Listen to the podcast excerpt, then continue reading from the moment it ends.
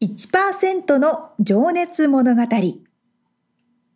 海外に住んでいる日本人は日本人総数のわずかに いちパーセント。 この番組では海外進出や起業を果たしたビジネスオーナーや経営者、また各業界のプロフェッショナルな方々へ対談形式でインタビューをしていきます。日本の未来を背負うグローバルなプロフェッショナルたちの仕事哲学とそこに燃える情熱に迫ります。 You ready?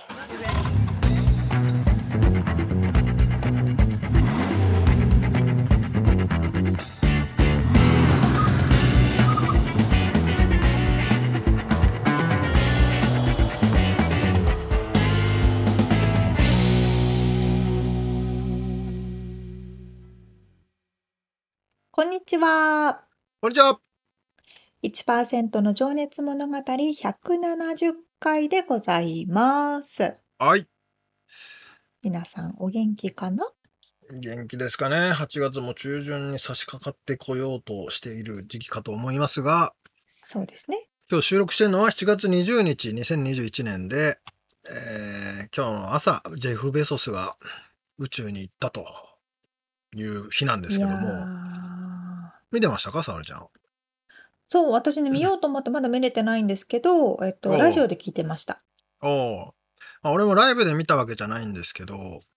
うんうん、あのハイ、ハイライトというかね、ニュースの映像はちょっと見て、うんうん、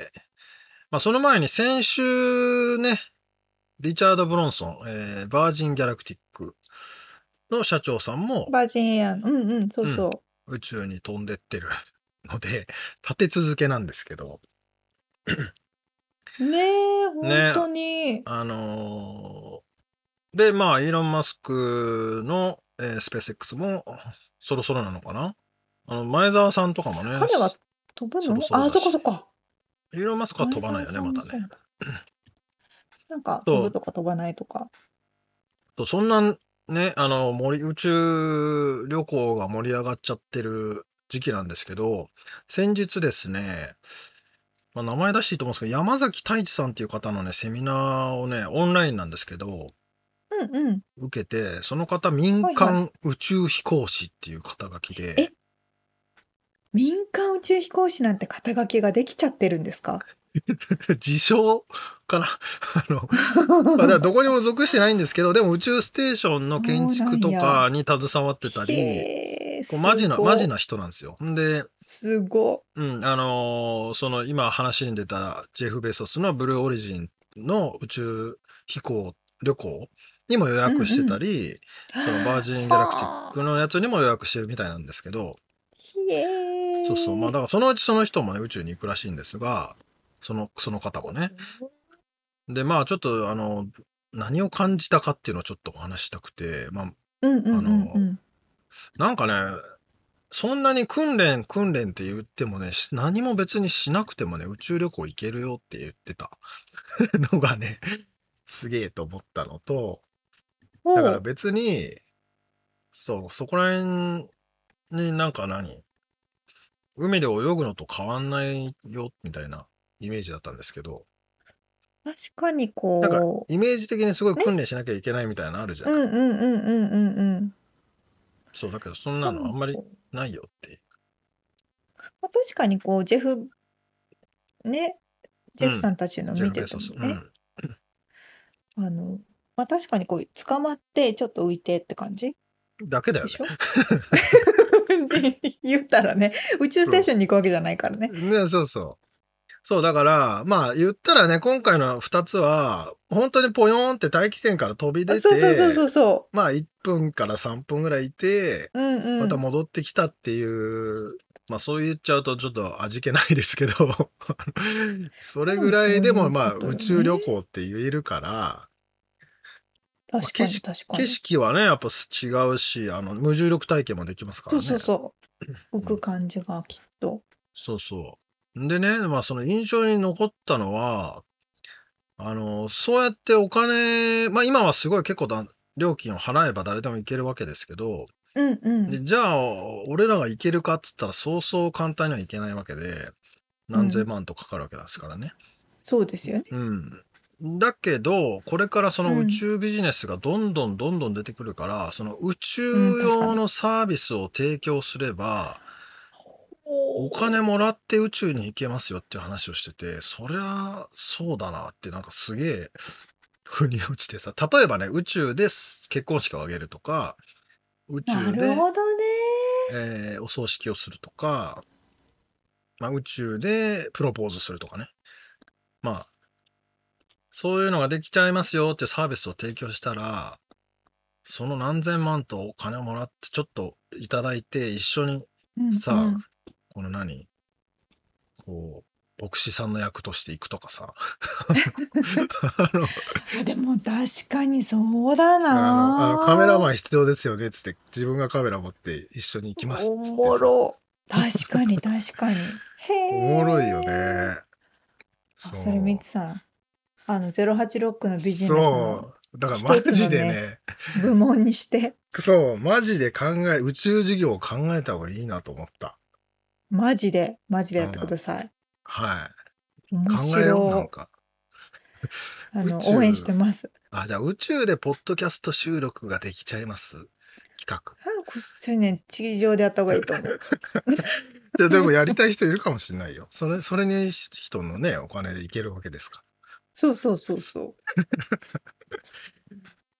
ていうのをね、その山崎太一さんという方がね言ってたんでね、面白いなと思って、なんかチェックググったら多分出ると思うんで、みんなもチェックしてみてくださいとかでいう。えー、面白い。なるほどねなるほどねね、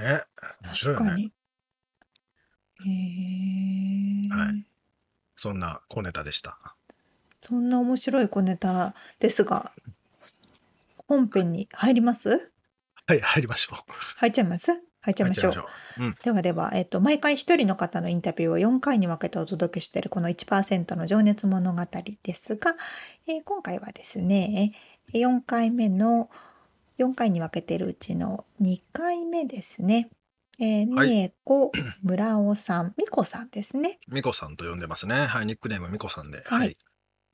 みこさんのインタビューのだいにかいめでございます。はい、えー、っとね先週がなので、まあ、今のね子育てしつつ学校行きつつビジネス回しつつっていうお話をね、あとデザイン思考とかのね、うん、話をしてたんですけど、うんうんうんうん、今回はえ生い立ちからですね、えー、デザイナーになるまでとで起業してアメリカに来て、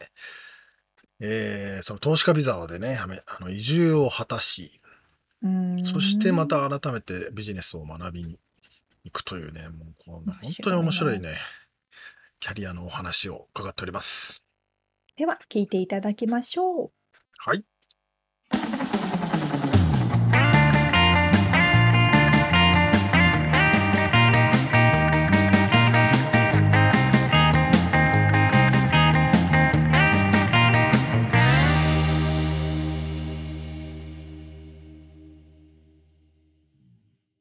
お生まれはちなみにどこか伺っても。生まれは東京です。東京、うん、すごい下町です。亀有です。すいません僕はよくわからないですけど、亀有、葛飾区、あ亀有、はいはいはい、足立区、うん、足立区と葛飾区の、まあまあ、なんか下町ですねのイメージですね。東京の端っこです。もうギリギリ東京みたいなど, どんな子供だったかって客観的に。そうですね、まあ、勉強はすごいできたんでそうなんですねそれってあれですか、はい、やら、やらなくてもできたタイプの。いやすごい頑張ってました。あ頑張ってたんだ。すごい頑張って小学校とかから勉強して。そうですね、えー、勉強好きだったんですか。いやもう多分褒められたい一心でやってましたねあじゃあ承認欲求ですね、お母さんとかお父さんとか先生とかそうですね、はい、えー、えでもその勉強しなさいとか言われたわけでもなく。勉強しなさいは全然言ってもらえてなくて、だからあんまりその、えー、興味を持たれてなかったんで、うん、そのやっぱり興味を持ってもらうために頑張ってたんような気がしますね興味を持たれてなかったってどういうことですかなんかまあその姉がふたりいてさんばんめであ, あんまりその私に対してアテンションがなくて、アテンションがあそういうことね、欲しくてもっと見てっていう感じで、そうですね。あ、まあ、だからその、まあ、そのなんか初めにいただいてた質問にその衝撃を受けた出来事はみたいな質問があったんですけど、なんかそれを考えてた時に、うん、なんかやっぱりその親が褒めてくれなかったっていうのはすごい私の人生には影響してるなとは思ってて、えー、でなんか本当オールごとかの通知表とか持って帰って褒めてとか言っても、うん、いや な, なんでみたいな、俺に褒められるために頑張ってんのかみたいなことを言われたりして、えー、もう意味が分かんなくてえー、そんな冷たいなお父さんそうなんですよ。まあなのでそうなんだ、まあ、だからそのお父さんとお母さんからアテンションもらうにはもうなんか工夫しないといけないんだっていう環境だったんで、いかに褒められるかっていうのを結構ずっと考えて育って、えー、いろいろ提供するみたいな子だった気がしますえ、逆に言うとお姉ちゃんのふたりはもっと成績が良かったとかなんかあったんですか、その褒められる。いや全然そんなことはないですね。あ、まあ、ただ、そうなんだ、うん、普通に。でもお姉ちゃんたちは褒められてるのに私は褒めてくれないみたいなのがあったんですか？みたいな多分のはあったんだと思います。まあ確かにね。褒められてからそうそうですね。相手にしてもらえない。ああ、すっごいまあ最初のね、こ子供はまあ大事にされるっていうのは言われますけどね。で、うん、そうなんだ。それはじゃあもうコン、コンプレックスじゃないけど、ちょっとあれだったんだ。そうですね。もうそれで。うん。もうで承認してくれる相手はもう親以外に求めるようになって、その対象を変えてってで周りから褒めれ、褒めてもらえるようにまた頑張るみたいな感じですね。うん、そっか。で私もそれずっと気づいてなかったんですけど、うん、あのまあ、バークレーの時も エムアイティー の時もエッセイを書くのってすごい受験の大きい、うん、あのパートを占めるんですけど、はい、それで自分の生い立ちについて見直す機会がすごいあって、でそれを考えてると、あ、結構私のその幼少期ってそういうことがあったから、やっぱりその頑張るのが当たり前っていうか、頑張っ、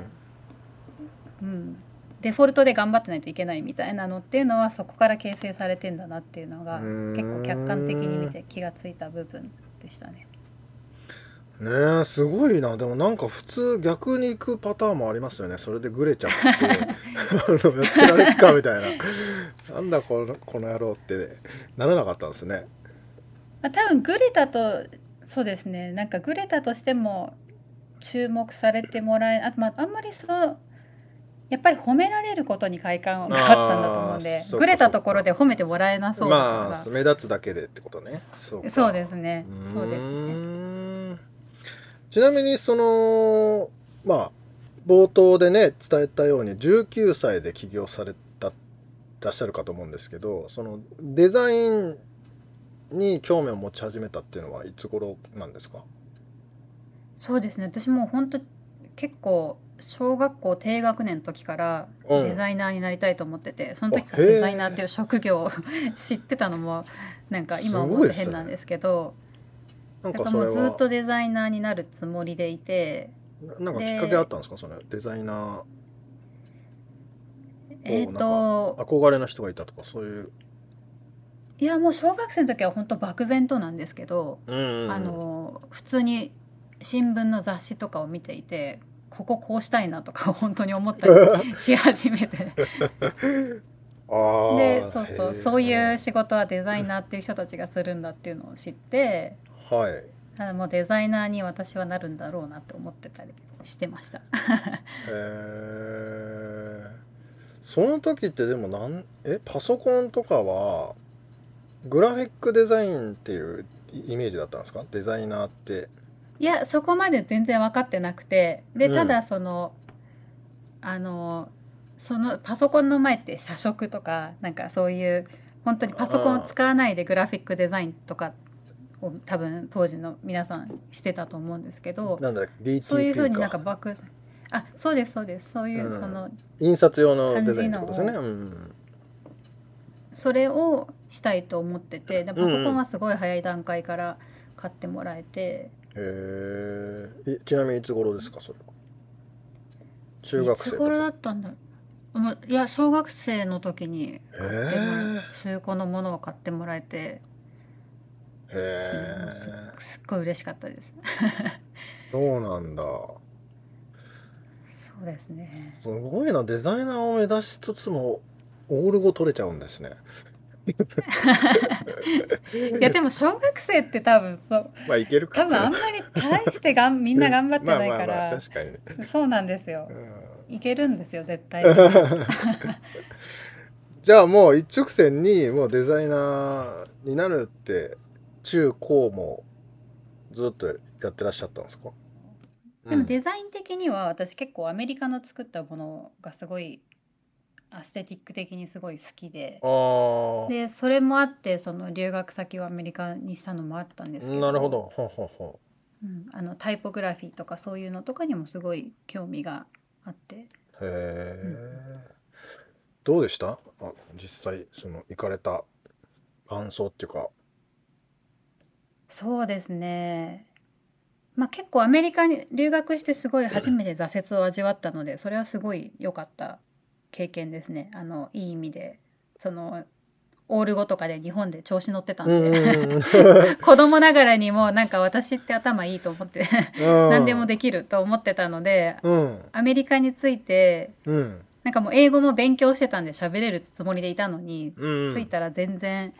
全然喋れないじゃんっていう、全然何言ってか分かんないみたいな挫折もあったし、はい、そうだからそういう挫折を早いうちに味わったっていうのはすごい良くて。へえ、じゃあ結構辛い辛い時もあったんですか。まあでもその挫折を通じてなんかなんて言うんだろう、謙虚になれたし、あであとそういうなんか辛い時って絶対すごいなんか人生って結構いいなって思えるようなぐらいそのすごい人に会えたりとかすごい優しい出来事にあったりとかすることも多いのでなんか、うん、それはそれで例えば先生とか友達とかってことですか。そうですね。うーん、じゃあ結構素敵な出会いがあったわけですね。そうですね、まあ、そう友達を作れたりとか、うんうん、うーん、それはでも学校でデザインを勉強してたわけじゃなくて、まあ、普通の、 あの一般教養っていうか中学校に行かれたんですか。アメリカの高校、いや、えっと、高校に入ったんですよ。アメリカの高校に入ったんですけど、アメリカの高校って好きな授業を取れるんで、まあ、うーん、そうか、もう高校はもうそうですね、結構だからその好きな授業っていうのがもう本当アート関係の授業ばっかり取って、アート関係の授業とそのパソコンとかを取ってたので、へー、でも当時時代が本当古くてなんかタイピングのクラスとかあって今だったらありえないようなクラスとか取ってましたちなみに何年ぐらいだろう、にまだね、年がバレますよね。まあ言わない方がいいか、言わない方がいいでもなんとなく想像はつくけどね。そうですね。そうですね。でもその頃にあれですよね、グラフネットワークさんというかその前身になるのかの会社を始められてる。日本に戻ってすぐその結構いろいろ仕事はもらえたんで、なんかフリーランスの。どうやってでも仕事と取る、今みたいにね、なんつうんだろう、このクラウドソーシングみたいなやつもないし、え営業したってことですか。それはなんかあの友達の ディージェー みたいなこの音楽のフライヤーを作って、はいはいはい、でそしたらそのフライヤー作ったなんか紹介して紹介してみたいな感じで、フライヤーかっけー気がついたらすごいみたいな誰が作ったのなんか、まあ、いいデザイナーいるよみたいになって、でフライヤーのデザインをすごいたくさんするようになって、えー、である日タワーレコードに行ったら、まあ、当時、うん、今もあんまないんですけどクラブのフライヤー置くセクションがあって、あでありましたよね、なんかバーとか古着屋さんとかにも、はいはい、でそこに行ったら半分ぐらいは私のデザインのフライヤーが並んでてあれですか。あでこうなったらあのいっこの雑誌にしちゃおうと思って、でいっこの雑誌にフリーペーパーにしてその情報をまとめたら、うん、それぞれ違うオーガナイザーが私のところにデザインを頼みに来て、うん、それぞれ違うプリンター屋さんに頼んで、でそれぞれみんなそのタワーレコードとか エイチエムブイ とかに配りに行ってるんだったら、私がそれ全部一気に請け負ったら、うん、一括でできるじゃないかと思って、ポータルサイトみたいになれるってことですね、うん、みたいな感じです。それのアナログ版みたいなの、コンタクトっていうクラブ情報誌っていうのを作ったんですよ、うん、それでそれをやるのにフォトグラファーを雇わなきゃいけなかったり、そのディストリビュートしてくれるバイク便の子とかを雇うのに、はいはいはい、あの会社にしなきゃいけなくて、はあはあ、それで会社を作ったのがきっかけですね。はい。でそれをやってた時に、まあ、その情報を集めて、うん、そのフリーペーパーにするんだったら広告も取れるんじゃないかなと思って、うん、あのもうその時まだじゅう代だったんですけど、そのコンタクトっていうフライヤーを持っていちまるきゅうの洋服屋さんとかに行って広告載せませんか、うん、とかって言って、おすげえなそれで広告、初めて広告を載せてくれたのがアナップで、それで今だにオンラインショップを作らせてもらってます。マジですか。アナップさんね、 エルエー にもあのお店出されてたりとか、うんうん、うーんすごいそうなんですよそうそう。でもそのうんなんかビジネスコンタクトってそのまああごめんなさいどうぞどうぞどうぞコンタクトのクラブで、うん、あのでそのラッキーだったのが、うん、タバコ ジェーティー とか、あとその当時ジーマっていうお酒とかあったの覚えてます、うん、透明の あ, あれもうないんですかなんか あ, あるんですかねそうだ当時とか言っちゃダメですね甘い甘いまあでもよく流行ってたねよくねはいはいでなんかああいうところがあのお酒とかタバコって広告を載せるのが限られてるんで雑誌がダメだったりとかどっかに制限されてますからね、はいはい、そうなんですよ。で広告バジェットがでもあるから、うん、載せてくれるようになって、うん、それとかもすごいラッキーだったりしてそうなんですよハイネケンとかなんかそういうのが広告を載せてくれるようになってラッキーみたいな。でただ私じゅうきゅうさいだったんで、うんうん、その雇った人とかはみんなもう年上で全然そうあんまり言うこと聞いてくれなかったんであの会社ごと買ってもらったっていう経緯であって。あ、じゃあその運営的には割とこうスムーズにいったわけではなくて。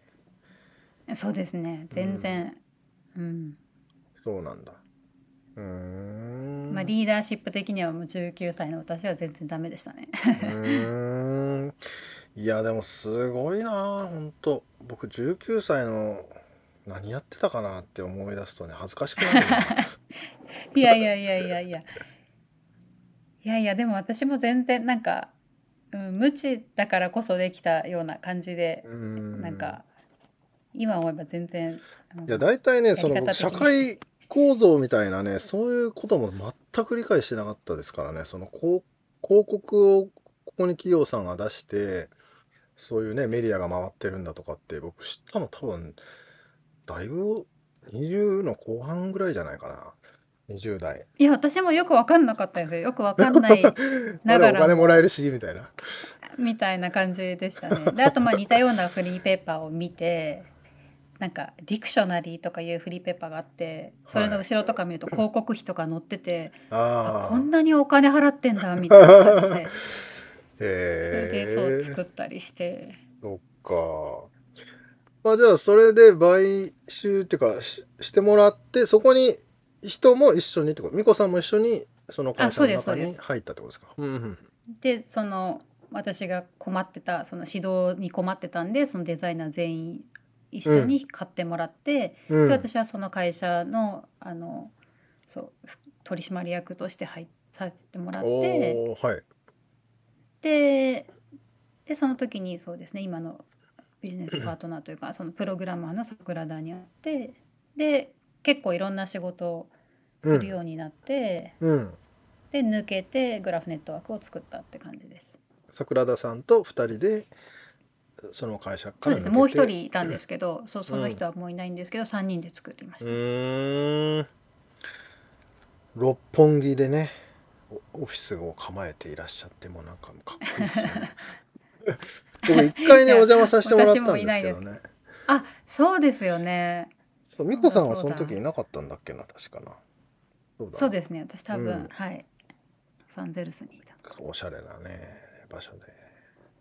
いやいやいやいや、でも今なんかもう本当あのCOVIDで出社誰もしなくなっちゃったので、あ、そっか、別のところに移ったんです。はい。あ、そうなんだ。そうなんです。まあね、場所ね、うん、お金かかりますからね。そうそう、まあ六本木なんですけど違うところに、うん、オフィスに。はい。それでまあじゃあじゅうねんかんですよね。えー、と一応にせんいちねんからじゅういちねんまで シーイーオー グラフネットワークジャパンというか、まあ、日本の、はい、そうですね、えー、会社で、はい、えー、勤めてらっしゃる。その後に エルエー に来られたと。はい、うん、そうでこれがまたね す, す, すごいというか、まあ、ちょっとあのなんていうのかな、異色なんで皆さんにちょっと伝えても良いかなと思うんですけど、あ、はい、あの、そうそうそう、ビザがね、あの投資家ビザっていうのを取得してらっしゃって、えっとまあだからなんだ、アメリカに金をボコンと落としたらビザがもらえるってやつですよね。その学生ビザとかあの研修ビザとかっていうのは、まあそこで学んでいって、まあ、その後アメリカにでは働けないよってやつなんですけど、えー、その投資家ビザというのは、まあ、そこでビジネスをやる人でお金をまあ何千万かかな、あの入れてそこのビジネスを買うと、まあ、ビザが E ビザっていうやつがねこう手に入るっていうものなんですけど、それをでも最初から狙ってたというか、どういう経緯でそこにでね、まああのもともとデザイン会社をやってらっしゃったのに、そのそこでビザをあの取った時はあのレストランの経営にこう踏み出してらっしゃるんですけど、はい、なんか経緯があったんですか？そうなんですよ。あのまあ、来てあのデザインの仕事で本当はもちろんビザを取りたかったんですけど、うんはい、ただデザインの仕事ってパソコンいちだいでできちゃうんでビ投資額がいらないんですよね、うん、なるほど。でなのでその誰か雇いましたって言ってもその雇わなくていいじゃんとかになるし、とにかくそのいいビザとしてはふさわしくなくて、うん、だけどレストランの場合もう絶対お金かかるし、うん、アメリカ人を雇うこともできるし、その在庫とか、うんあと家賃とかその証明がしやすいんで、なるほど。でその E ビザ取るんだったら可能性としてあるのは飲食店だよって弁護士に言われて、うんその弁護士ももう来て本当誰も知らなかったんでなんか、はい、ごにんぐらいに当たってでも、はい、もう多分無理ですねって言われて、で最後の弁護士さんにやっとあのやってみましょうみたいな感じで言われて、へーえ無理ですねっていうのはそのデザイン系じゃ無理ですねっていうことじゃ無理だし、うん、あの他にも手はないよみたいな、えー、であなた別にそのあのそうマスターディグリー持ってるわけでもないしとか言われてまあねそうでなんかそういうのだったらあるし、まあそれかあの、うん、結婚しかないわねみたいなこと言われてで、ねそうなんですよ。であの、まあ、レストランで取れるってことが分かって、うん、で一か八かでやってみようって感じだったんですけど、はいまあ、それも結構ギャンブルであの、うん、来て一回日本に帰んなきゃその申請するのに帰んなきゃいけないんですけど、うん、その前にレストラン買ってないといけないんでレストランを買って、うん、でしかも私そのクレジットが全然ないじゃないですか、アメリカにまだ来たばっかりだと。あクレジットスコアね、あの信用がないってことですね。そうです、そうです、うん、な, ないのであの家賃をじゅうにかげつぶん前払いしていちねんかんぶんそのレストラン結構な額ですねそれ, それで取れるかどうか分かんない状態でいっかい日本に帰ったんですよ。それで申請したんでもしダメだったらそれ全部なしになっちゃうんですけど、おまあやろうと思って帰って申請して、そこまでしてアメリカにこう居住したかったってことなんですか？いやなんかその場可能性があるんだったらやってみようみたいな感じですかね、えーまあ、できないわけじゃないんだったらやってみようって感じでやって、えー、そうであと、まあ、そのアメリカの飲食店を見て、うんまあ、今いろいろ知ってそのいろいろレギュレーションがあるってこととか今はもう分かるんですけど、当時まだ来たばっかりで、うん、そのレギュレーションについてとかもよく分かってなかったんですけど、うんうん、これもそのさっきの伝統工芸の話じゃないですけどデザインを変えたら、はい、もっとすごいことになるんじゃないのかなと思って、あーへーなるほどね。なんか当時の日本のレスジャパニーズレストランってもういかにもみたいな感じの、はい、芸者みたいなそういうのとかがすごい多かったんで、はいはいはい、なんかそうじゃなくて普通に東京にあるようなダイニングバーみたいなのをアメリカでやった方がいいんじゃないかなと思って、うん、っていうのもあってやったっていうのもあります。あ、じゃあそこはもうデザイン、店の店舗の自体のもうデザインしてみたいっていう気持ちにもなったってことですね。そうですね、まあ、そこも結構本当、うん、あの舐めてた部分はあります。なんかもう結構飲食店は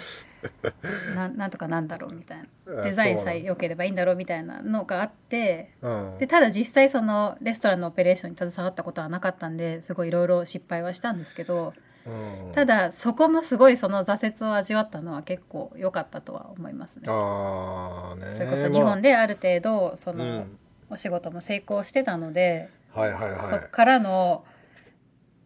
挫折はもう一回、まあ、それはそれで今思えばそうなんですよ。そっか、またじゃあちょっとあの私できるわ的なところで的になってたのを打ちのめされてみたいな感じでそうなんだ。まあでもじゃあ無事にじゃあビザは取れて、えー、ってことですね。ビザ取れて、でただその全然レストランうまくいかず、あの、うん、初めのそのデザインしていろいろマーケティングはすごいうまくいったんですよ。うまくいって、うん、あのなんか雑誌とかに載せてもらったりとか エルエー ウィークリーのとか来たりとかして、うんはい、でそれに乗っちゃったおかげですごい人が来ちゃって、うん、逆にそれでマネージできなくなっちゃって、うん、一気に来られるとね一気に来られて全然できなくてそっからもうレビュー悪いの書かれるわでもう、もうどうしようみたいになってあで、まあ、ただ、うんはい、そうなんですよ。そうなったんですけど、その、まあ、デザインを気に入ってくれたおかげで買って、うんうん、買った値段のそうごばいで売ることができて脱出できたので、それもまたねなんかその才能なのか何なんですかね、運なのか運、運ですね。ただの本当ありがたいですねうん、まあ、そのデザインも良かったっていうのはもちろんねあると思うんですけど、まあ、そこがなので僕がその出会ったっていう、えー、冒頭話した白黒というねあのバーのそうですね、もうでもすごいね本当に白と黒ので、まあ、ハリウッドのもう ど, ど真ん中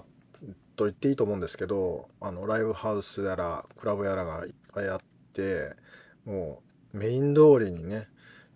あの可愛らしいお店をすごいなこのこと思いましたもん僕 そ, その時高速営業で行ったんですけどこの人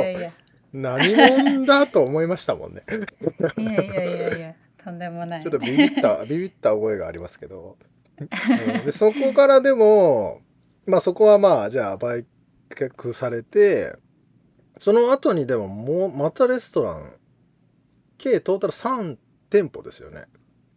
そうですね、その後のもまだその、うん、そうビザが降りてていいビザそのレストラン維持してないとダメなので、あ、そういうことか。なのでお店は売れたけどまたやんないとと思って、うんまあ、それでそうトーランスに物件があったんで、うん、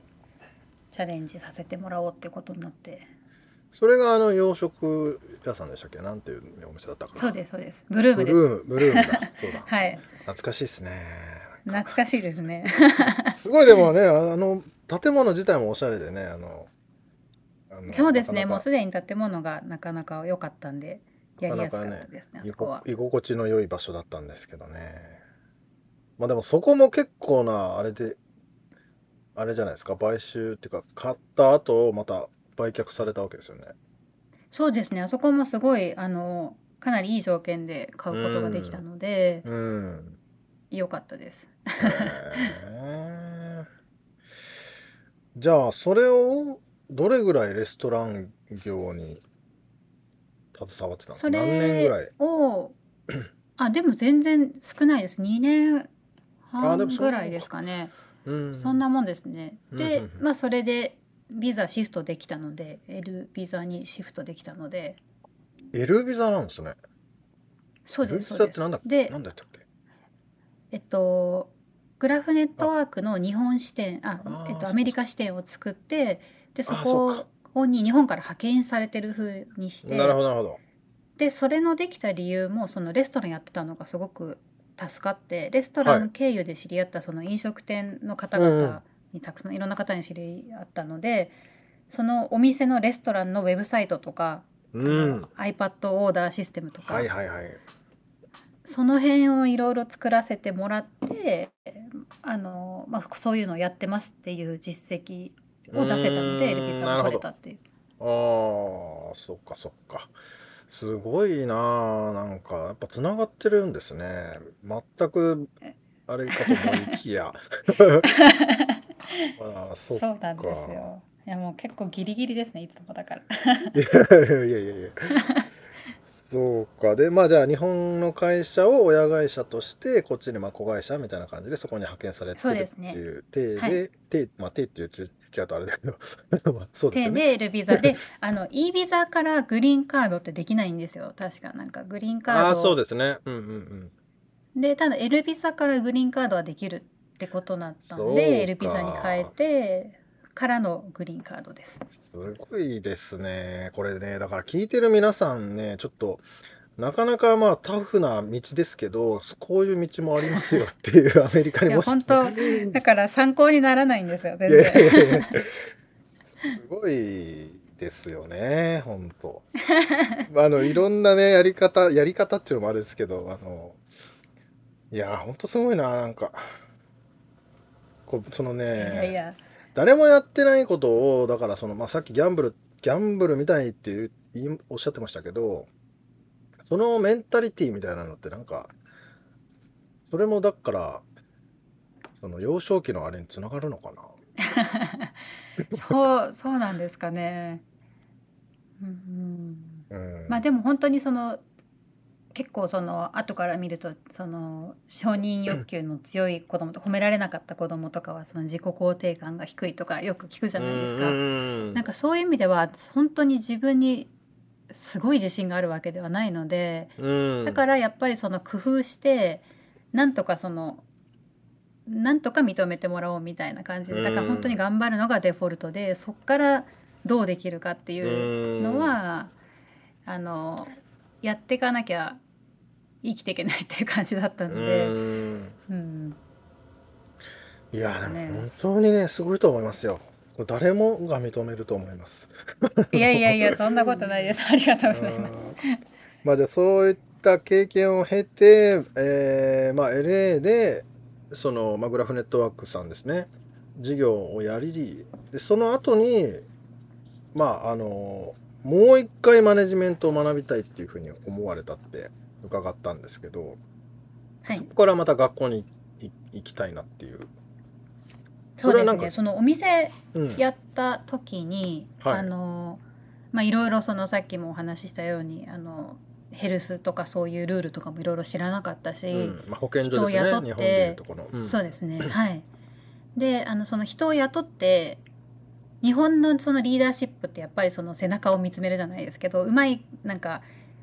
いい仕事をしたらそれその弟子がついてくるみたいな感じのリーダーシップと圧倒的に違うので。で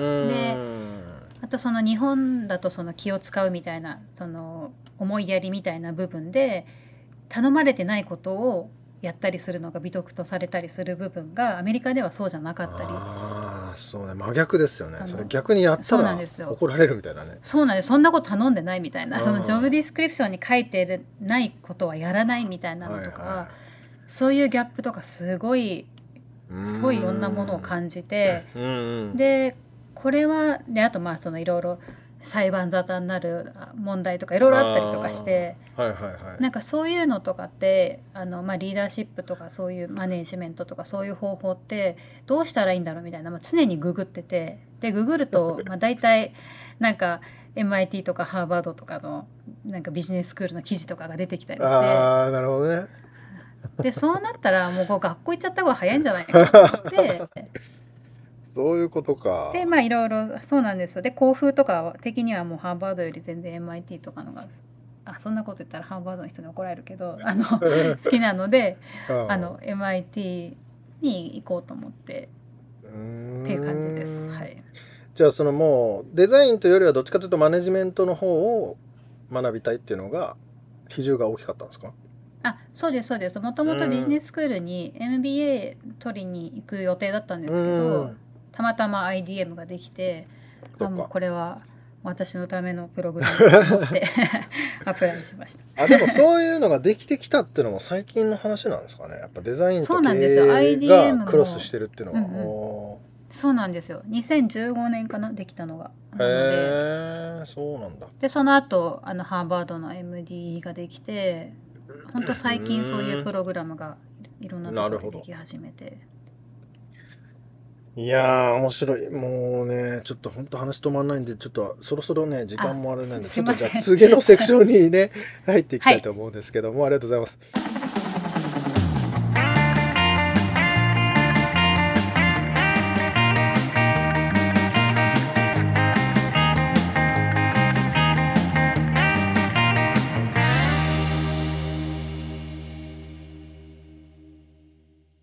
いや盛りだくさんですね。本当にすごい、ね、うまくいくか分かんないけど、とりあえずじゅうにかげつぶんのレストランの家賃前払いして日本に戻るっていう、その気持ちいいぐらいのなんかなガッツがありますね。本当すごいな。まあね、ちょっとそういう投資家ビザっていうものもね、多分聞いたことない人ももしかしたらいるかもしれないですけど、そっかそっか、そうですね、うん、普通はね学生で F ビザっていうのに入ってきて、うんえー、H ビザとか E ビザっていうのを取るんですけど、うんまあ、投資家ビザっていうのもまあ E ビザの一種なんですが、そういうねあの、まあ、これはちょっと僕があの極端な話し方しちゃってたけど、あの基本的にはアメリカで雇用を作る、うんうんそうですね、ことに貢献するっていうことで、まあ、ビジネスをもう買っちゃうっていう感じですよね、うんうんうん、であのそうですね、取れるっていう、うんうん、ビザなんですけどね、うんうん、そうそうそうそう。でもかなりの金額をちゃんと投資しなきゃいけないからね。まあねそうそう。まあでもねじゅうきゅうさいで、えー、起業してえーまあ、それをなんかじゅうねん回してたっていう実績もあってね、うん、あのそういう、まあ、そういうのもバックグラウンドもないとそういう決断もできないと思うんですけど、本当ね、まあ、ちょっとな舐めてたとはおっしゃってましたが、レストラン運営、うんうんうんうん、まあでも結果的にその、まあ、フリッピングっていう今ではあの言われてますけど、うん、その古い古い物件を買ってきれいにしてまた売るっていうね、うんうん、もう 何, 何倍にも値段が上がるっていう、まあその不動産の値段も上がりやすいんでねアメリカはあの、うん、いやなんかこうじゅうきゅうさいの時に、うんうん、どうぞどうぞ。なんかじゅうきゅうさいの時にね起業されて、うん、でそこで挫折を味わってよかったっておっしゃってたじゃないですか。あ、うんね、確かに日本にこう大学卒業して新卒でっていう風に普通に行ったらこうにじゅう代半ばぐらいまで何にも外のことを見ることもなくとかね、あんまり挫折を味わうこともなく進んでいく方もいるけど、すっごいいいことですよね。うん、ね、でも本当になんか挫折っていいよねいいっていうか、俺もねなんか人生を振り返るとやっぱりあるのよね、そのへこんでだから気づいたとか、それが、うんずっと自分のなんつうのかね原動力になってるとかね、そうそうそうあるよね、絶対ありますよね、うん、でもいやうんなんかアメリカに来てあこんなに英語が通じないんだって思ったって言ってたじゃないですか、うん、美子さんが、うんうん、多分みんな思うと思う、あんだけ勉強したのに、うん、こんなに通じないのかっていう衝撃とかね、うんうん、そうね。もうでもねなんかあの俺さそのデザインってさ、うん、何にでもあるんだなってなんか改めて思ったわ。そのレスだから業界全然違うけどレストラン運用に携わったけどやっぱりその中でも デ,、うん、デザインがあって、うん、であのもっと幅を広げていくとなんか本当にデザインって何にでもあるなって確かにねって思うと、デザイナーっていう職業って結構あれだよね、この汎用性がすごくないなんか、うん、なな何でもできそうな気がする。ちょっと確かに本当経営とかもデザインそうそうそうして経営していくわけですからね。とか前にも話したかもしれないけど、あのコミュニティデザイナーっていう肩書きの人がいてさ、はいはいはい、うんうんうん、それはその過疎化された町を活性化、再び活性化するために、うんうん、コミュニティをデザインする。その例えばヨガの教室をここに置いて、うんえー、幼稚園幼稚園がここにあったら多分お母さんたちがここで集うよねとか、その人の流れをデザインするみたいなね、うんうん、あの確かにねとかもその、まあおさゆちゃんが言ったみたいな経営もそうだしって思うとさ、うん、デザインを勉強するってとても良いことだなと思うよね間違いない。確かにそうですよね、うん、何でも使えそうじゃん。だから心地よく、うん、心地よくね使う、こうなんていうのかな、えー、するわけでしょ。何シンプルにしたり、うんうん、余計なものを置かないとか。そうそうそうそうそうねえ、そう確かにこうシンプルにするっていうので、こう余計なものをつけてデコレーションすればデザインだみたいなのじゃないですよね。逆だよね、逆、うん、はっきりって、うん、いかにどこまで綺麗に切れるかみたいなとこありますもんね、うんうんうんうん、確かにね。面白いよね。いやー、うん、ずっと聞いてられる。どんな、まああとあれね、もっと聞きたいみたいなあの日本とアメリカのリーダーシップとかそのマネジメントの違いみたいな話もあったけど、 あ, ありましたね。本当それはね、僕俺も来てあの気づいたけど、その気を利かして余計なことすると怒られるっていう、ね、そうそうそうわかるわかるわかるダメなんですよね。こっちはいいと思ってやってても、まあ、そう決められた範囲の仕事はこれこのここからここまでがあなたの仕事って決められちゃっててね。そうそう、だからなんか、うん、あやってあげようと思って例えばこっちの部分までゴミ拾ってあげちゃったりとか、うん、吐いてあげちゃったりしたら そ, そっちの人の仕事取っちゃうから、うん、そうなんだ、ね、ダメとかね、お前がやることじゃねえって言って怒られるっていうね。そうそうそうそうそうそうだからスタジアムとか映画館とかでもね結構ゴミ拾わないっていうのもそういう意識があるんだよね。そうなのよ。めちゃくちゃ汚いけどちょっと汚すぎるけどねどうやったらあんなに汚くなんだろうってくらいポップコーンがもう、うん、まあだからそれは逆に言うとゴミ拾いの仕事のをする人の仕事取っちゃうってことになるからってことだよね。え掃除、掃除する人のね。そういう感覚ってやっぱでもねアメリカ来ないと分かんなかったよね。ないね。と思うよね。ないないない。まあまあ、あそういうのからね、もう多分もっと大きなマネジメントっていうのを多分学んでらっしゃるとは思うんですけど。うんうん。まあ、そのそこに、えー、アイディーエム って出てきたけど、そのインテグレイティッドデザイン&マネジメントっていうそのデザインと経営が融合した学問があるっていうのも、それも最近新しくて、まあ、もしかしたらねこれ聞いてて興味ある方はあのググってみてもらえたら面白いんじゃないかなって思いますね。そうですね、うん、いや次はどんな話になります？はい、えー、そんなこんなでですね、えー、まあ次は仕事の掘り下げで、えー、っとですね、まあ、そのモチベーションとかね、うーん、どういうこう意識姿勢で仕事に向かってるかみたいなのとか、まあ、あと子育てのお話とかね。うんうん、ああ、うん、そっかそっか。あとその国際色豊かなそのクラスメイトというか、うん、まあ、一緒に学んでらっしゃる方たちの話とか、うん、そんなのを深掘りして伺っております。楽しみにしてます。はい、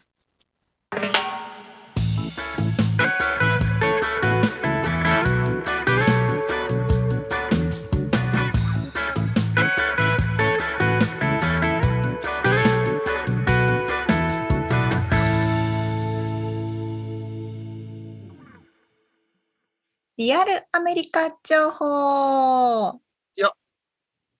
このコーナーでは最新のビジネス生活情報をアメリカロサンゼルスよりお届けしてまいります、え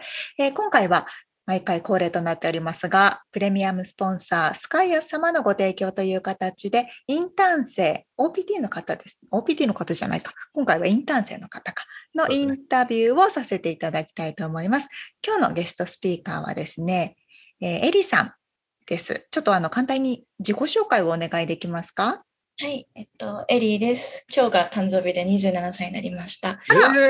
えー、ハッピーバースデーですね。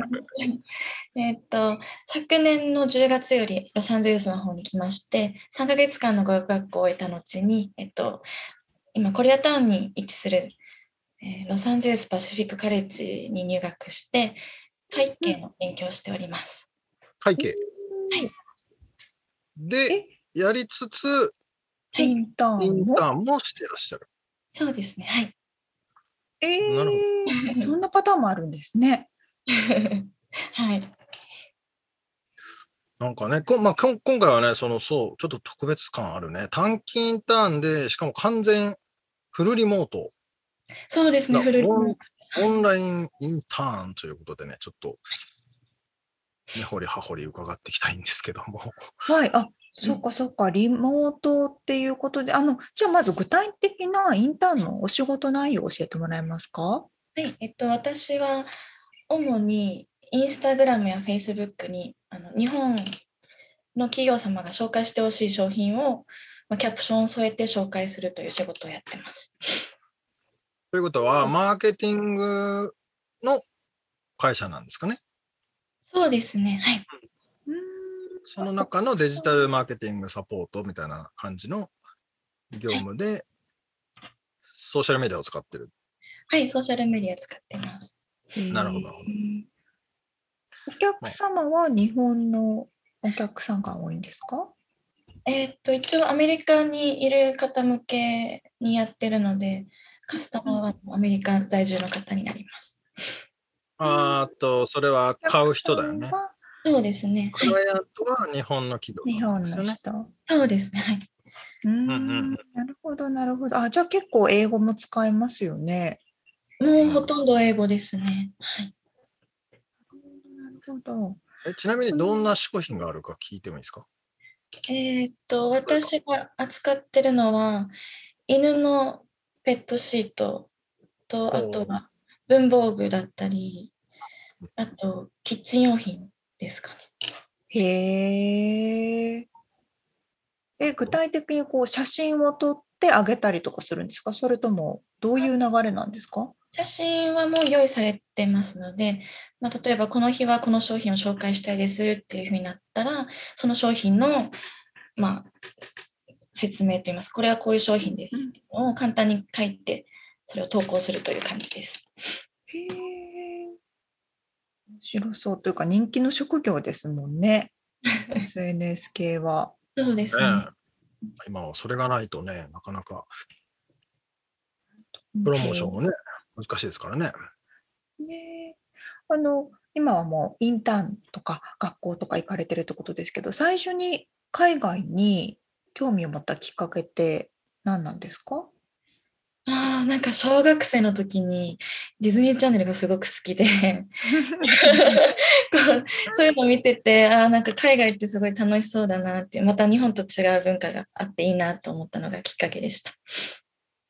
ディズニーチャンネル、えー、具体的にどういう番組ですか？えー、当時だとな、でも本当あの誰ですっけ、あの有名な歌手アリアナ・グランデが若い頃とか。あ、でも本当そんな感じだと思います。出てましたよね。デ, デミロバートとかも出てたし。そうです。ね、セレナ・ゴメスとか。ああ、そうそうそうそうそう。彼らみんなディズニーチャンネル出身ですよね。そうですね。えー、なるほど。あ、じゃあもう結構ちっちゃい頃から英語には慣れ親しんでたんですか？そうですね。英会話教室にも通ってたので、英語はもう本当小学生の時から。なるほど。うん、そっかそっか。それで初めての海外生活っていうのは、前に留学とかもされてたんです？あ、大学いっかい生の夏休みに、えっと、いっかげつほどサンフランシスコに留学してました。うん、なるほどね。そういう経緯があって今回はインターンをするっていうのはどういう理由でっていうのと、なんであのこのロサンゼルス周辺を選ばれたんですか？あ、まず、まあ、学校があるのでちょっと他の州には行けないっていうのがありまして、それでロサンゼルスで勤務できるところを、まあ、エージェントの方に探していただいたんですけれども、ちょっとインターンを始めたきっかけっていうのが、民間で働いたことがないので、今後民間で働く際にやっぱりこう一度何か経験が必要かなと思って始めることにしました。どっか、じゃあまあ 学, 学業がメインですもんね。そうですね、学業がメインです。そっかそっか。で、その会計士の資格を取ろうとしてらっしゃる。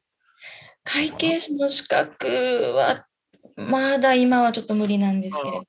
まあ、ゆくゆくは取りたいなと思っています。うんうんうん、その実際に学校の生活をされるのと多分お仕事されるのって結構違うと思うんですけど、うん、どんな違いを感じられました？うーん、どんな違い？まあでもちょっと緊張感が違うなとは思います。それ、そうね、そう、確かに間違いないですよね。もう自分が書いてしまったものが直接やっぱ上がってしまうので、ちょっと責任感っていうのはすごく重いなとは感じております。そうですよね。なるほどね。じゃあ、あの生活面としてはその。まあ、大学の頃にも留学されてたってことですけど、日本と海外の生活の違いとか様子とかってなんかどんなところを感じます？うーん、違い、そうですね、うん、まあでもちょっとやっぱりロサンゼルスちょっとホームレスの方が多いので外で歩くのはちょっと覚悟がいるなって最初の方は思ってたんですけど、まあ今は確かに順応できてますし、あと結構やっぱフレンドリーな方が多いなと思います。もう道歩いてても結構挨拶されたりだったり、何か困ってることがあると皆さん優しく助けてくださるので、すごい、まあ、人は温かいなって思ってます。確かにね。コリアタウンに住んでらっしゃるってことですか？じゃあ、えー、っといやダウンタウンに近いです。ロサンゼルスダウンタウン。ああ、そうだ、そりゃそうか、そう感じますよね。あのこのコーナー、このポッドキャストでもいろいろ話出てますけど、ロサンゼルスねの中でも私たちがいるトーランスとそのダウンタウンエリアってもうなんか違う、またね、全く違う都市っていう感じですもんね。うん、雰囲気が全然ねえ、はい、車で に,さんじゅっぷん 分なのにかなり違うんですよね。そうですね。うん、でもでもあの、はい、インターンをするとしますっていうふうにしたいですって思ってから、その実際に渡航までの流れとかどういう感じでこのアメリカに来るようになったのかっていうの、その準備とかエージェントとかについて教えてもらえます？はい、えっと私が本格的に、まあ、留学、まあ、留学がメインでこっちに来てるんですけども、留学したいなって決まっ、決めて話が本格的に始まったのがごがつの中旬頃だったんですよね。で、ごがつの中旬頃にもうそういう、まあ、資金だったり何だったりっていう支払いとかも済ませてつつで、はちがつのお盆ぐらいでしたかねにビザの申請に行きまして、でそこでまあビザ申請通ったので、まあ、そこからにかげついっかげつはんぐらいですかね、あとはもういろいろ荷物詰めたりだったりやって、で、まあ、コロナなのでやっぱり検査しないといけないということで、まあ、検査してそのまま飛行機乗ってこっち来てっていう感じで、で、まあ、そこからさんかげつかん語学学校行きまして、今年のいちがつから、まあえっと、カレッジが始まって、で確か多分しがつぐらいにちょっとそろそろインターンしないとまずいかなっていう危機感を覚えて、そこから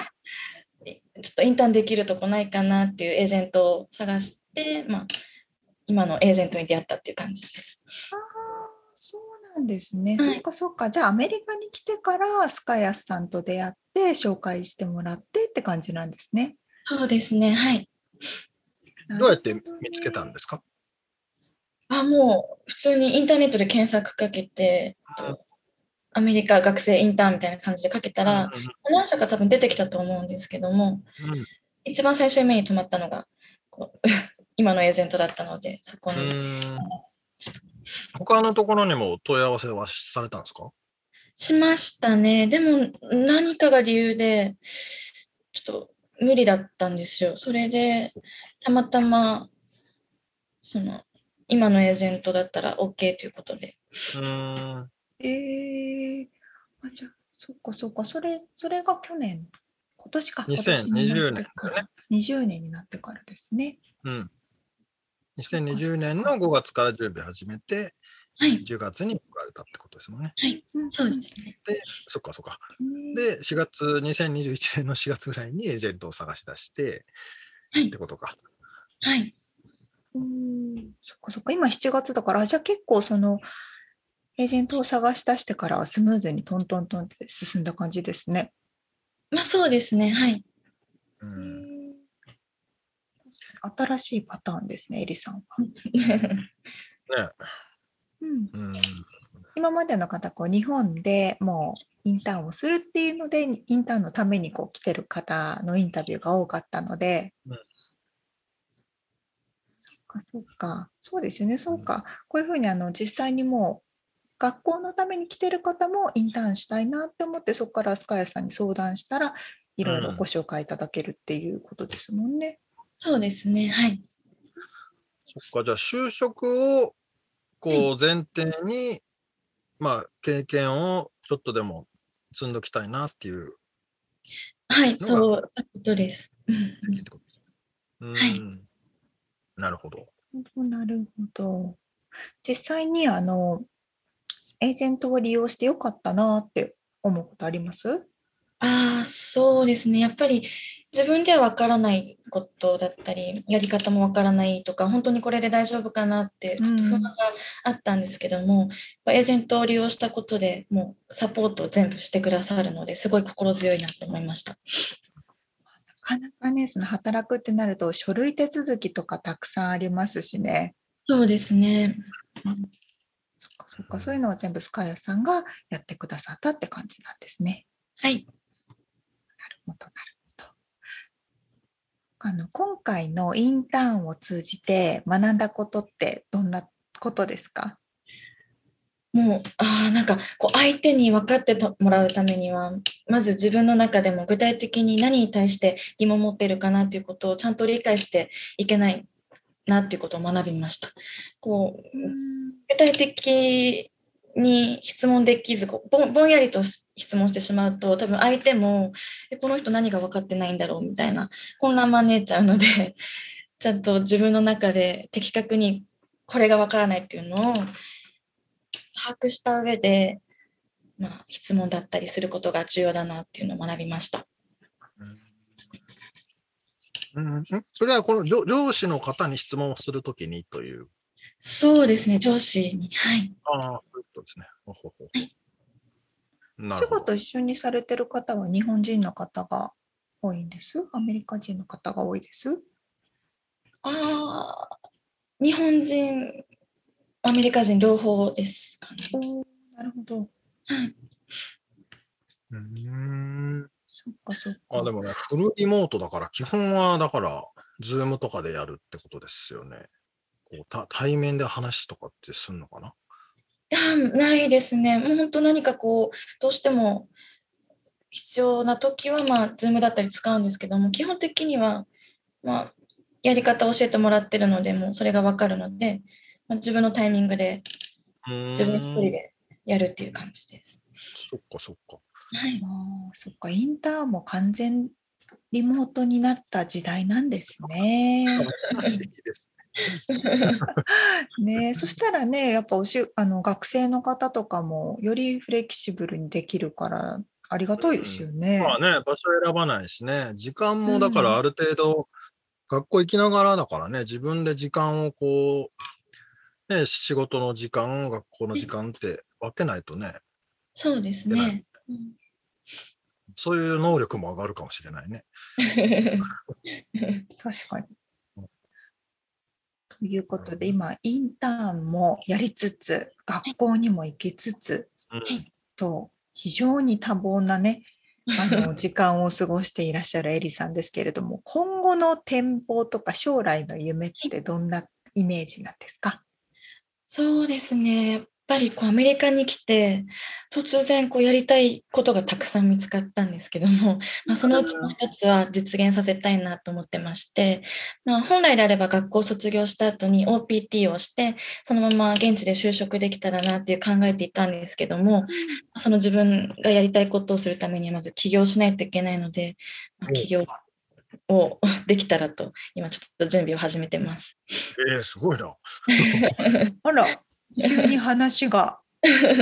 展開しましたけど、そのやりたいことっていうのは教えていただける範囲ってどんなことなんですか？まあ、一つは飲食ですかね。こう、こっちには売られていない日本の食べ物っていうのがやっぱまだいくつか存在するんですけど、これがあったら売れるんじゃないかなっていうのがひらめいてしまってと、あともう一つはアパレルですね。ちょっと洋服をデザインして売りたいなと思ってまして。えー、すごいなかなかあれですね、バラエティに富んでますね。最低の勉強をしてらっしゃるってことで、これでもあれか、ソーシャルメディアのサポートはじゃあそれは役に立ちそうですね。そうですね、はい。うーん、そうなんだ。あ、じゃあそのためには起業が必要で、アメリカでやりたいっていうふうに思ってるんですね。そうですね、アメリカでやりたいです。うーん、わあ、なんかすごいはっきりしてていいですよね。ちゃんと目標が定まってる感じがします。うん、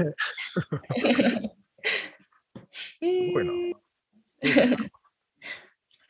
じゃあとりあえず、まあ、学校卒業したらまずは オーピーティー っていうところはあの近い未来の目標ではあるんですかね。そうですね、まあ、オーピーティー が見つかれば オーピーティー もしたいですけど、その前にもう起業の方が進んでしまえばもう自分で会社もやりたいなとは思ってます。うん、まあ、やりながらも多分いけるしね。うん、あ、そうですか、そうか。わあ、じゃあ忙しいですね。そうなんだ。チャレンジャーですね。すごいすごい。ではでは、えーと、最後にあの今からインターンとか、えーと、オーピーティー とかに興味があるとか、これからやってみたいって考えている方に最後にメッセージをいただけますか？はい、えー、私はちょっと大学時代もうバイトの経験しかなくて、とにかくよねんで卒業したいって思いで休学してインターンだったりワーホリをした経験がなかったので、まあ、やっておいたらよかったなっていう思いがあって、うん、今こういうふうにやってるんですけども、まあ、やりたいと思ったことはその熱意が冷めないうちにやっておくことが、まあ、日々前進していくためにも必要なことなんじゃないかなと思います。うん、確かにね、なんかやってみたいなって思う人もいるけど、でも学校もあるしなみたいな感じでね、なんだかんだ卒業になっちゃうんですよね。はい、それすごいもったいないなと思って、やっぱ今しかできないこととかもあるので、もうやんわりとそう思うだけじゃなくて、まあ、なるべく実行した方がいいとは思います。いや、本当そう思います。これね、やっぱりやりたいと思った時が一番エネルギーが高い時だからね。そうですね。ここでやらないとどんどんどんどん、うん、あ、まあいっかってなっちゃうもんね。はい。本当ね、本当そうですよね。まあね、コロナもトンネルの先が見えてきましたからね。はい。だからね、そうそう、ビザも取りやすくなってきたし、うんうん、なのであの実際にね、あの日本に住んでいらっしゃってこうインターンやりたいっていう方もそうですけれども、今回 の, あのエリさんのようにアメリカにもいらっしゃる方でね、インターンをやってみたいとか オーピーティー をっていう方もぜひぜひあのスカイアさんにお気軽に相談してみてください。はい、ということでですね、みつさん他に聞いたことはないですか？大丈夫ですか？えー、っと、なんやろう、バースデーウィッシーズかな、なんかその、そのじゅうななさい、どんな年にしたいですか？どんな年というか、どんないちねんにしたいですか？うーん、そうですね。まあと、去年よりももっとこう、いろんなこと経験してもっと有意義ないちねんにしたいなと思ってますなるほど、ありがとうございますはい、良い年になるといいですね、はい、なんかすいません、全然関係ないことをぶち込んでしまいましたせっかく誕生日なのでね、おめでとうございますおめでとうございますということで、えっと、今回はプレミアムスポンサースカイアス様のご提供でお送りしております、えー、スカイアスは世界ろっかこくじゅういちとしに拠点を置くグローバルエデュケーションブランドです。海外留学、スタディツアー、海外インターンシップ、ジュニアキャンプ、オンラインプログラムなどなど、グローバルへのきっかけを作る多彩な教育プログラム、サービスを展開されています。えー、詳細はダブリューダブリューダブリュードットスカイアスドットグローバルスラッシュジェーエー もしくは ダブリューダブリューダブリュードットアメリカハイフンインターンドットコム にてご覧いただけます。ということで、えー、今回は今日誕生日でいらっしゃいますエリさんに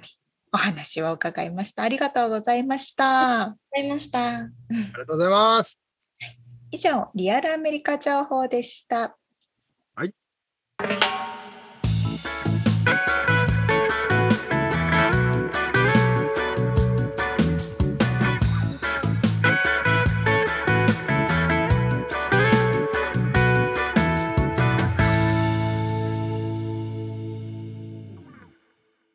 締めのコーナーです。私から質問、はいはいえー、ミツさんはパスタを頼むとき何パスタをいつも頼みますか？えー、あのミートソースのスパゲッティが食いたいけど、こっちだとほうほうほういやマルゲリータとかじゃない、マルゲリータピザかあのいや違う、なんか普通のあれじゃない、カルボナーラ、カルボナーラでもないな、いやあのえどういうピザがある？トマトパスタじゃない、うん分かんないな。え、そう、その場の状況に応じて、うん、ああそうなんだ。カルボナーラを頼む場合もあるが、あ、うん、なるほどね。いやこの前友達と話してて、うん、結構二極化するなって話をしてたんですよね、うん、あのトマトベース派かクリームベース派かみたいな、うん、あそういうことね、うん、うーんあだったらクリームかな。あそうなんだ。うん、でもそのだから日本であったミートソースのパスパゲッティってないよね、うん、こっちでないない、うん、ない。それは食いてえなと思うんだね、うん、日系の洋食屋さんに行かないとないですよね。そうだよね、うん、うん、そうそう。確かに何が多いかなこっちだと、なんか貝が入ったやつとか、ね、名前が分かんないけどね、トマトベースか、あとなんかすごい濃厚なチーズ系クリーム系とかか。うーんまあそうですね。トマトだったらでもなんどういうなんていう名前なんだ名前が分かんないんだけどなんなんだろう。えー、普通のトマトパスタっつのこの前ねたまたまイタリアン食べに行って、うん、あのイカスミのイカスミが練り込んであるパスタで、うん、ソースがねトマトベースでカニが入ってるトマト。イカスミとはあトマトなの？そうめちゃくちゃ美味しかった。えー、名前が分からんけどまあいろいろありますよね。何それいやでも俺何を頼むって決まってないね。えー、そうなんだ。えー、絶対トマトベースです。あそうなんだ。えでも牛乳好きなんだよね、うん、沙織ちゃん牛乳好きなんだけどクリームはね好きじゃないんです。あそうなんだ。牛乳はそのまま飲みたいんだ。牛乳として牛乳は焼きそばの時に飲む横ではいということで今回お届けしましたインタビューの内容、リアルアメリカ情報のインフォメーションはブログに掲載しております。ポッドキャストドットゼロはちろくドットコム ポッドキャストドットゼロはちろくドットコム または いちパーセント の情熱物語で検索してみてください。はい、えー、皆さんからのコメントじゃないお便り、えー、そしてレビューパトロンさんからのご支援を引き続きお待ちしておりますはい、今週も聞いてくださってありがとうございました。ありがとうございます。また来週お会いしましょう。じゃあね。